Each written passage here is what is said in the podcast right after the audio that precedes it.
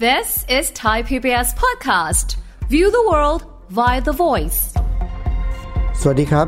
ผมวีรพงศ์ทวีศักดิ์ ดิฉันสุทธิราพรปรีเปรม และนี่คือสัญญกรรมความสุข รายการที่ฟังแล้วทำให้คุณมีความสุขมากขึ้น มีความทุกข์น้อยลง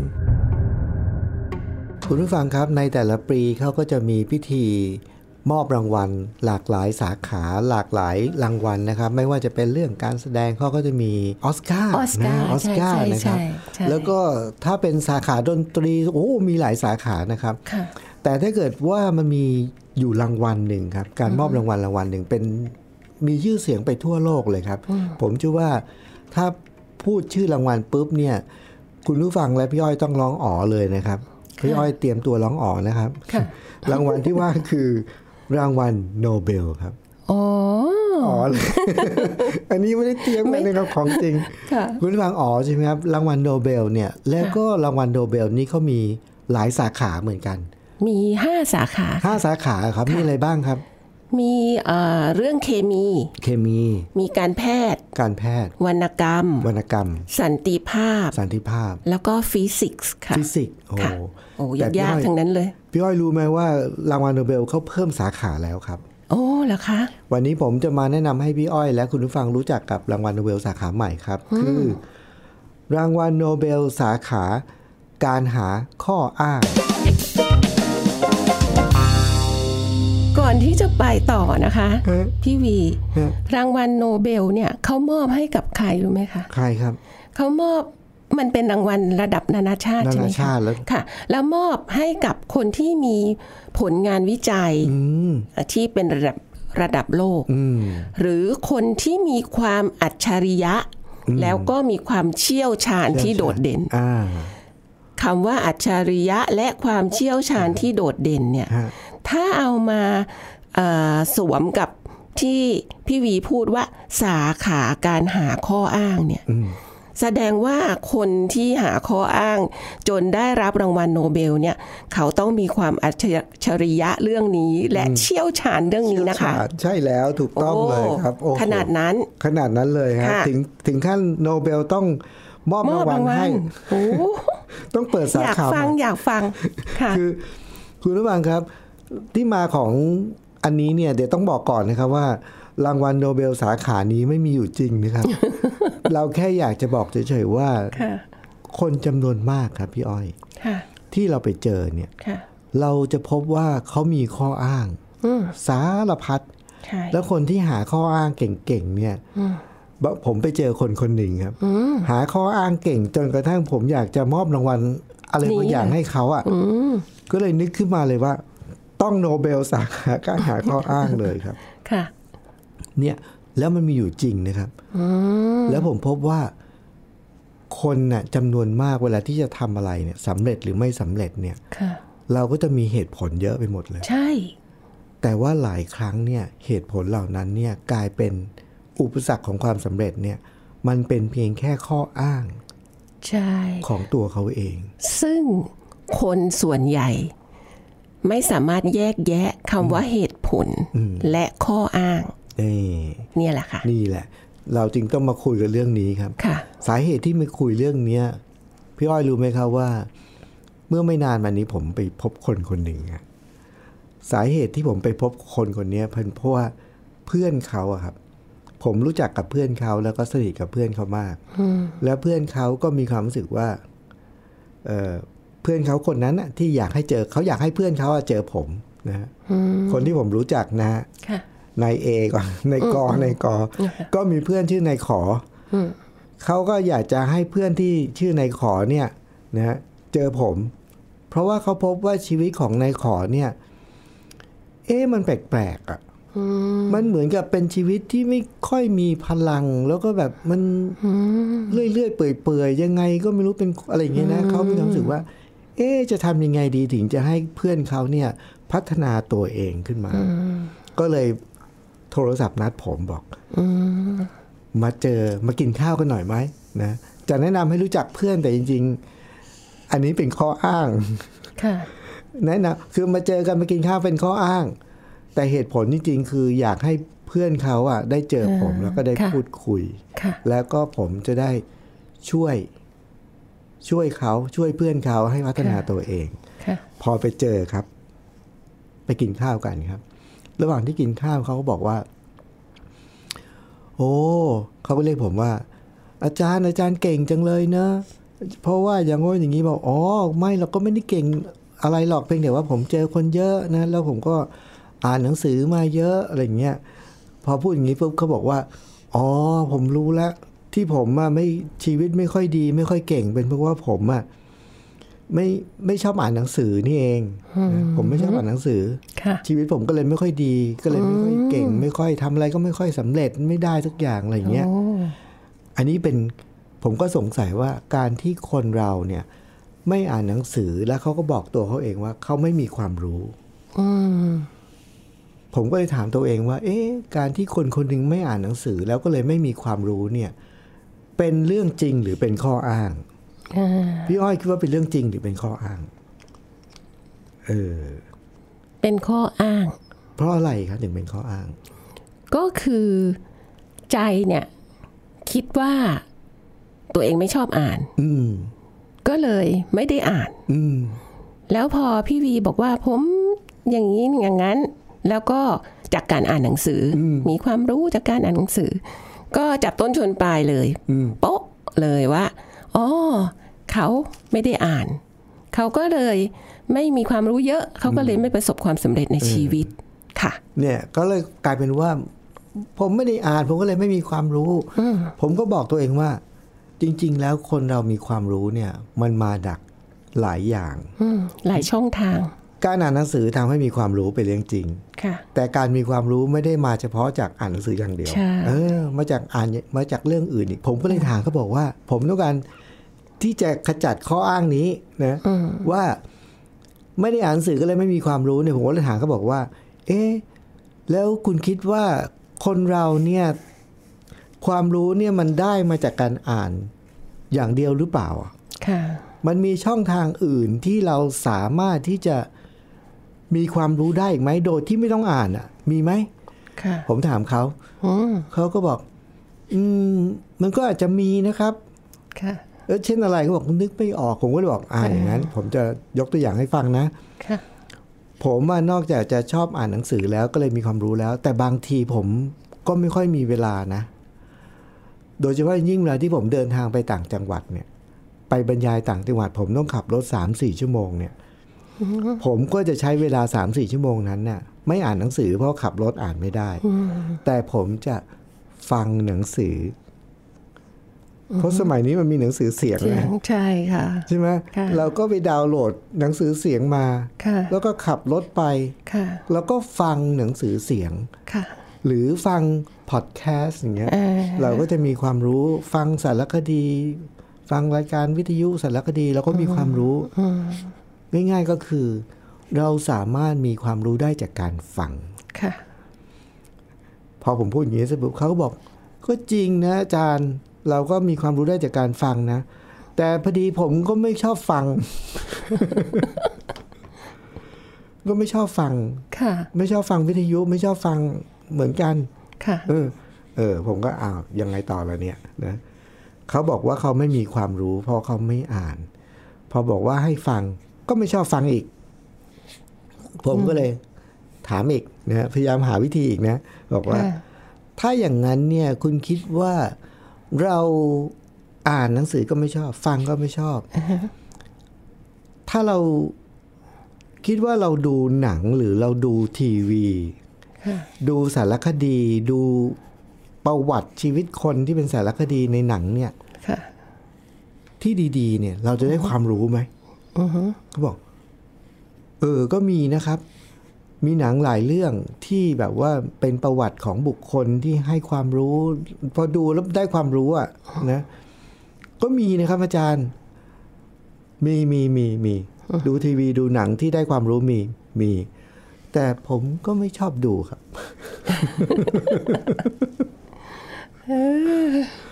ค่ะแค่นี้สาม สามข้ออ้างแล้วใช่ มอบรางวัลได้ยังครับอืมยังยังยังนะยังเพราะว่าต้องเชี่ยวชาญโดดเด่น โดดเด่นนะ งั้นผมไปต่อดูสิตอนนี้พี่อ้อยกับคุณผู้ฟังเป็นกรรมการช่วยตัดสินมอบรางวัลหน่อยนะ ว่าสมควรได้รางวัลหรือยังโอเคนะครับ ค่ะ หลังจากนั้นผมก็อ่านก็ไม่ชอบ ฟังก็ไม่ชอบ ดูก็ไม่ชอบ ดูก็ไม่ชอบ ค่ะ หลังจากนั้นผมก็บอกว่า ผมก็เลยกำลังนั่งคุยกันอยู่สามคนเนี่ยกินข้าวไปด้วยคุยไปด้วยเนี่ยค่ะผมก็บอกว่า เออ ตอนนี้เรากำลังทำอะไรกันอยู่ครับเนี่ย ผมถามเขาค่ะ บอกอ๋อ เรากำลังกินข้าวอยู่ครับ แล้วกินข้าวแล้วเราทำอะไรไปด้วยเนี่ยอ่าอ๋อเราก็คุยกันไปด้วยครับอ่าผมบอกว่า คุณคิดว่าการที่เราสนทนา พูดคุยแลกเปลี่ยนความคิดเห็นค่ะกับใครต่อใครกับเพื่อนกับคนนู้นคนนี้เนี่ย กับคนรอบตัวรอบข้างเนี่ย คิดว่ามันจะทำให้เรามีความรู้เพิ่มได้ไหมเออเขาก็บอก ก็ได้นะ อาจารย์ เออ เริ่มเห็นหนทางแล้วใช่ไหมว่าจะทำให้เขาพัฒนาตัวหรือมีความรู้ขึ้นมาได้ จากอะไรสักจากสักหนทางหนึ่ง ถ้าไม่อ่านไม่ฟังไม่ดู อันนี้ไงสังสรรค์กับเพื่อน สนทนากับเพื่อน เสวนากับเพื่อนก็มีความรู้ได้ เขาก็บอกว่า อาจารย์ แต่ผมไม่ค่อยคบเพื่อนนะครับ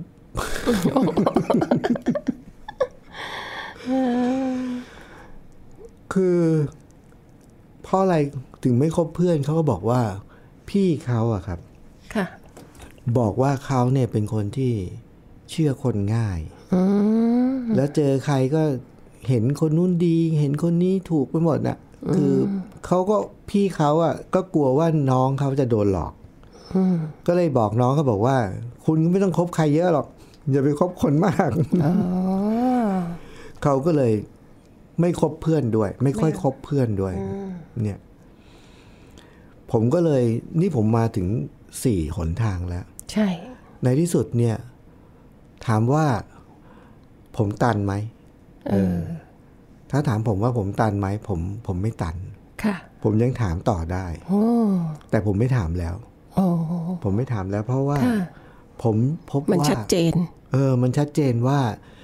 จริง ๆ แล้วการที่เราจะไปพยายามหาหนทางช่วยคนที่มีข้ออ้างอะ่ะอืมแล้วเวลาที่เขามีข้ออ้างอะแล้วเราก็พยายามขจัดข้ออ้างนั้น ด้วยหนทางใด ๆ เนี่ยผมพบว่าสิ่งที่เราทำนั้นไม่มีประโยชน์อืมการขจัดข้ออ้าง ไม่เกิดประโยชน์อะไรเลย เพราะถ้าเราขจัดข้ออ้างนี้ได้ แล้วถ้าเกิดว่าก็มีเขาอีกใช่ ถ้าเกิดเขาเป็นบุคคลระดับโนเบลโนเบลสาขาการหาข้ออ้างเนี่ยนะค่ะเราขจัดข้ออ้างที่หนึ่งได้เขาจะมีข้ออ้างที่สองใช่ค่ะ เราขจัดที่สองเขาจะมีที่สามค่ะถ้าเราขจัดที่สามมีที่สี่อืมไม่มีที่สิ้นสุด ไม่มี เพราะว่าเขาเป็นระดับโนเบล ค่ะ ค่ะไม่งั้นการขจัดข้ออ้างหรือ หรือข้อโต้แย้งของใครบางคนเนี่ยไม่ประมาณว่าเหมือนว่าบางทีเขาอาจจะมีคำถามบางคำถามค่ะแต่เป็นคำถามที่เขาไม่ได้ต้องการคำตอบอืม ถ้าเราตอบไปเขาจะมีอีกคำถามหนึงผุดขึ้นมาเสมอออืมค่ะ สิ่งนั้นไม่มีประโยชน์ค่ะเพราะมัฉะนนั้นเหมือนเขามีธงอยู่ในใจแล้วอ่าถูกต้องโหนี่เลย ผมกำลัง ผมก็เลยจะชวนพี่ย้อยคิดต่อเลยว่าค่ะอ้าว แล้วแสดงว่าเราตันสิอืมเรายอมแพ้เหรอค่ะ เปล่าครับค่ะคำพูดที่พี่อ้อยพูดเมื่อสักครู่นี้แหละครับ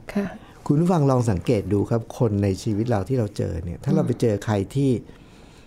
มีข้ออ้างมีข้อขัดแย้งได้ทุกเรื่อง เราก็จะพยายามหาวิธีขจัดข้อโต้แย้งหรือข้ออ้างเหล่านั้น บอกเลยว่าไม่มีประโยชน์ เพราะเขามีธงอยู่ในใจอยู่แล้วค่ะธงนี้หมายถึงอะไรก็คือ เป้าหมายของเขาอะค่ะที่เอาจะไม่ทำอะไรต่ออะไร ที่จะไม่ทำอะไร อันนี้คือใช่อันนั้นคือธงธงใหญ่ธงหลักใช่ของเขาเลย ปักค่ะหมุดเอาไว้เลยค่ะ เพราะฉะนั้นเราขจัดข้ออ้างไปมันก็ผุดมาเรื่อยแหละอืมนี้ผมก็เลยจะถามพี่อ้อยพอดีเลยว่า แล้วค่ะถ้าอย่างนั้นเนี่ย เราเจอคนอย่างนี้แล้วเราจะทำยังไงอือฮึเออค่ะ ในมุมของพี่อ้อยนะคะ ครับ คือวันนี้ก็ใช้เวลาของชีวิตในการที่ที่อยากจะช่วยเหลือตอบแทนเอ่อใค รก็ตามเนี่ยได้ที่ทำได้ก็จะทำแต่ก็พบว่า เราไม่สามารถช่วยทุกคนอืมคนที่เราจะช่วยได้อะคือคนที่เขาต้องการรับความช่วยเหลือฮะประสงค์จริง ๆ ว่าเขาต้องการรับความช่วยเหลืออ่าใช่เพราะฉะนั้นถ้าคนเอ่อที่เขาไม่ต้องการรับความช่วยเหลือเนี่ย ถึงเราจะช่วยไปเนี่ย เขาก็ไม่รับอืม เขาก็จะรู้สึกว่าเรายัดเยียดด้วยซ้ำไปใช่อ่าอาจจะแบบเขาเรียกว่าอะไรไม่พอใจด้วยซ้ำไปหงุดหงิดด้วยซ้ำไปอืมเพราะฉะนั้นเนี่ยถ้าคนที่มีธงในใจของเขาเนี่ย เขาก็จะมีข้ออ้างอยู่เต็มเลยที่จะไม่ทำอืมอย่างที่พี่วีบอกอะ่ะ มีหนึ่งไปสองสองไปสามสามจนเป็นสิบสิบอะอืมคือมันไม่มีสิ้นสุดครับเพราะฉะนั้นเนี่ยคนแบบเนี้ยเรา ไม่สามารถช่วยเขาได้อืมนะคะ ถ้าเขาไม่เอะใจไม่เปลี่ยนใจที่อยากจะเปลี่ยนตัวเองอืมแล้วก็ทิ้งข้ออ้าง แล้วลองทำดูอืมเมื่อไหร่ไม่ถึงจุดนั้น เราช่วยเขาไม่ได้ค่ะ พี่วีค่ะ เมื่อกี้เนี่ยที่พี่อ้อยพูดเนี่ยน่าสนใจมากเลยก็คือว่าเขา เวลาที่เราไปหาวิธีขจัดข้ออ้างเนี่ย เรากำลังพยายามนำเสนอวิธีหรือหนทางในการพัฒนาตัวให้เขา ใช่ แต่สิ่งสำคัญที่ผมคิดว่าถ้าเราอยากจะทำนะค่ะก็คือว่าเราไม่ต้องเสนอหนทางในการพัฒนาตัวใด ๆ ให้เขา แต่หนทางที่จะพอช่วยเขาได้นะ ก็คือค่ะว่า หาหนทางทำยังไง ที่จะทำให้เขาเกิดเอะใจว่าทำไมเขาต้องพัฒนาตัวอืม แต่อย่าไปนำเสนอวิธีในการพัฒนาตัว แต่เมื่อไหร่ก็ตามที่ คือเขามีหลักอยู่ว่าใครถ้าเราอยากให้ใครสักคนหนึ่งทำอะไรบางอย่างนะ มีวิธีเดียวก็คือ เราจะต้องให้เขาอยากทำสิ่งนั้นด้วยตัวเขาเองค่ะก็คือถ้าเราพยายามไปกระจัดข้ออ้าง เพื่อจะนำเสนอว่าพัฒนาตัวเองสิด้วยวิธีการอ่านด้วยการฟังอันนั้นเป็นวิธีการแต่ วิธีที่ดีก็คือ ไม่ต้องไปแก้ข้ออ้างว่าจะทำอย่างไร แต่ว่าทำไมเขาถึงต้องพัฒนาตัวค่ะถ้าเกิดเขา เออ เขาต้องพัฒนาตัว แล้วเดี๋ยววิธีการเนี่ยดีไม่ดีเขาจะเสาะแสวงหาด้วยตัวเขาเอง ใช่ใช่แล้วกลยุทธ์หนึ่งที่ใช้ได้ดีมากเลยนะครับ มีอยู่วันหนึ่งผมซื้อขนมไปฝากเพื่อน เพื่อนผมอะเขามีลูกเล็กๆอยู่สองคน ผมก็เวลาแวะไปเยี่ยมเขาก็ชอบซื้อขนมไปฝากเขาค่ะ แล้วเขาก็บอกว่า โอ้ยซื้อขนมมาฝากหลานอีกแล้ว นี่เดี๋ยวมันก็จะทำให้ลูกเขาอะซึ่งไม่ค่อยชอบกินข้าวอะก็กินแต่ขนมข้าวก็ไม่กินอีก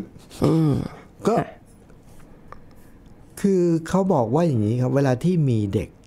ลูกหลานที่แบบว่าไม่ค่อยชอบกินข้าวนะ พ่อแม่เป็นห่วงก็จะพยายามขยันขยอยัดเยียดให้กินข้าวนะ จริงๆ เคยมีคุณหมอคนหนึ่งแนะนำบอกว่า ไม่ต้องไปขยันขยอไม่ต้องไปยัดเยียดให้กินก็ไม่อยากกินก็ไม่ต้องกินค่ะก็ปล่อยให้หิวอยู่นั่นแหละค่ะแล้วไม่ต้องเป็นห่วง พ่อแม่จะไม่ทนไม่ไหวไงจะเป็นห่วงเขาบอกว่าปล่อยให้หิวนะค่ะแล้วถึงเวลาเดี๋ยวพอเขาหิวเดี๋ยวเขากินเองใช่แล้วก็เลย ผมก็เลยนึกไปถึงมีอยู่ครั้งหนึ่งนะครับ อันนี้เป็นเรื่องที่ผู้ใหญ่คนหนึ่งเล่าให้ผมฟังเขาบอกว่ามีสองพ่อลูกนะเขาเป็นเจ้าของฟาร์มเลี้ยงวัว อันนี้ในต่างประเทศ แล้วมีอยู่วันหนึ่งเขาก็มีแม่วัวตัวหนึ่งแล้วก็มีลูกวัว ลูกวัวตัวหนึ่งครับ พอเขาปล่อย พอเขาจูงแม่วัวกับลูกวัวออกมาข้างนอกคอกเนี่ย ถึงเวลาที่เขาอยากจะจูงลูกวัวกลับเข้าไปในคอกเนี่ย คือลูกวัวมันไม่ยอมเข้าครับ ค่ะคือทีแรกลูกเขาเนี่ย พยายามลากลูกวัวก็ไม่เข้าครับ มันก็จะยันขาสี่ขาเนี่ย ยันสี่ขายื้อยื้อยึดเอาไว้ไม่มีทางเลยค่ะพอพ่อเขาเห็นอย่างนั้นเนี่ย พ่อเขาก็เลยไปช่วยดันด้วยอืมทั้งสองพ่อลูกเนี่ยลูกก็ดึง พ่อก็ดันลูกวัว ลูกวัวมันมีสี่ขาครับ มันจะค่อยๆกระเถิบมันจะมีเทคนิคไม่มีทางที่เราจะ ดันเข้าไปได้เลย ถ้าเกิดเขาไม่อยากเดินไปข้างหน้าค่ะแล้วในที่สุดแล้วมีแม่บ้านนะครับที่เป็นแม่บ้านที่เป็นคนดูแลบ้านให้เขาเนี่ยค่ะเห็นอย่างนั้นก็เลยบอกว่าเดี๋ยวจัดการให้นะฮะแม่บ้านคนนี้เดินไปที่ลูกบัวครับ แล้วเขาก็ชูนิ้วโป้งขึ้นแบบเนี้ยครับ เหมือนกับประมาณบอกว่า กดไลค์กดไลค์บอกยอดเยี่ยมวัวไม่รู้เรื่องหรอกนะค่ะ เขาชูนิ้วโป้งขึ้นอย่างนี้ครับค่ะแล้วเขาก็เอานิ้วโป้งเขาเนี่ย ยัดเข้าไปในปากลูกวัวครับอ่าพอเอานิ้วโป้งยัดเข้าไปในปากลูกวัวปุ๊บเนี่ย มันเหมือนลูกวัวก็นมดูด เหมือนดูดนมปลอมอะครับค่ะค่ะค่ะเขาก็ดูด นิ้ว ดูดนิ้วอะค่ะพอลูกวัวดูดนิ้วปุ๊บแม่บ้านคนเนี้ย ก็เดินเข้าไปในคอกค่ะลูกวัวก็เดินตามไปเลยครับอืมคือให้ดูดนิ้วปุ๊บ ก็ดูดนิ้วแล้วก็เดินตามมาเรื่อยๆค่ะ เพราะฉะนั้นเนี่ย ถ้าใครสักคนหนึ่งเราอยากให้ใครสักคนทำอะไรเนี่ยนะเราจะต้องให้เขาอยากทำสิ่งนั้นด้วยตัวเขาเองค่ะ แล้วเขาบอกว่าลูกวัวหรือพวกแกะพวกแพะนี่ก็เหมือนกันถ้าเกิดว่าเราอยากให้เขากินน้ำแล้วเขาไม่อยากกิน เราลากเท่าไหร่เขาก็จะไม่มานะครับวิธีก็คือถ้าอย่างนั้นล่ามเขาเขาไว้กับต้นไม้ แล้วให้เขาหิวน้ำครับแล้วเมื่อไหร่ที่เขาหิวน้ำเนี่ยเชือกนั้นก็เอาไม่อยู่อืมค่ะเพราะฉะนั้นคนที่เพื่อนอยากให้พัฒนาตัวก็เลยหาวิธีในการพัฒนาตัวมาให้เขา เขาเขาจะมีข้ออ้างเป็นรอยครับเพราะฉะนั้นวิธีก็คือต้องทำให้เขากระหายการพัฒนาตัวอืมค่ะทำให้โอ้ยเขาคแบบำ คำพูดนี้แบบดีมากๆทำให้กระหายการพัฒนาตัวเอง ใช่ ต้องให้เขาเริ่มเอะว่าเฮ้ยไม่ได้แล้วเราจะต้องอยู่อย่างนี้ไม่ได้ต้องพัฒนาตัวแล้วถ้าเขาเจอเหตุผลว่าทำไมเขาต้องพัฒนาตัวนะเขาจะกระหายมันค่ะแล้วเชือกที่ล่ามเขาไว้เนี่ยเขาอ้างที่ล่ามไว้ ก็เอาไม่อยู่อะไรมาขัดขวางก็จะดิ้นรนเพื่อไปทำให้ได้ ใช่ค่ะ ใช่ เพราะฉะนั้นเนี่ย คราวนี้เนี่ยเป็นครั้งที่ผมเกิดการเรียนรู้มากเลยครับพี่อ้อยค่ะ ว่า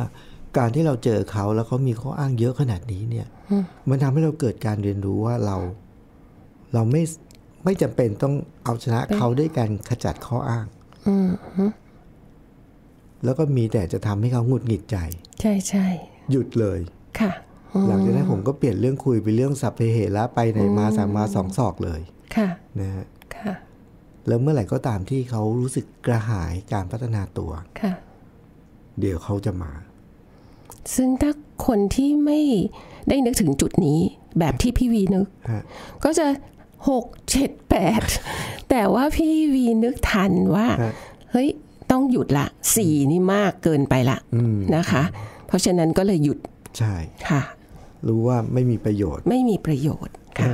ก็เลยนึกว่าตอนนี้ตอนนี้ระหว่างนี้ก็มอบรางวัลให้เขาไปก่อน ค่ะค่ะค่ะจริง ๆ คนที่รับรางวัลเนี้ย ไม่ได้ละใครก็รับได้นะอืมเขาอะต้องทำจนชินเขาต้องทำมานานทำบ่อย ใช่ใช่แล้วมันติดนิสัย ใช่ครับใช่ข้ออ้างค่ะอืมแต่ว่าสำหรับเราเนี่ย ผมคิดว่า อันนี้เป็นเรื่องที่เราไปเจอมาแล้วก็มาแบ่งปันกันนะครับคุณค่ะผู้ฟัง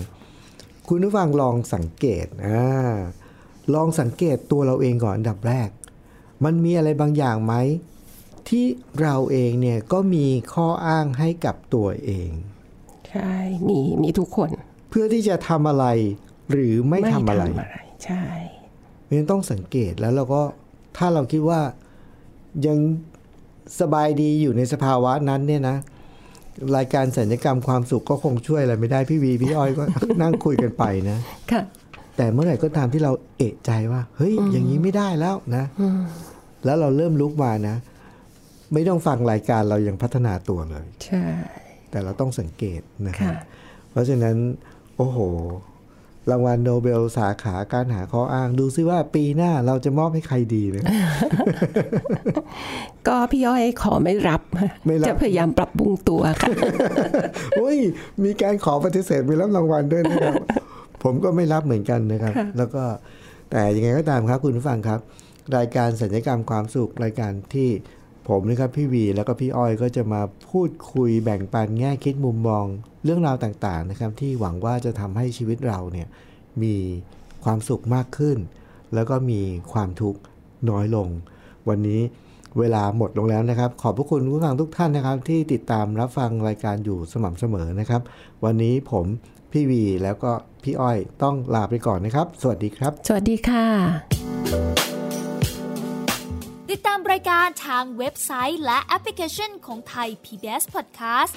Spotify SoundCloud Google Podcast Apple Podcast และ YouTube Channel Thai PBS Podcast Thai PBS podcast. View the world via the voice.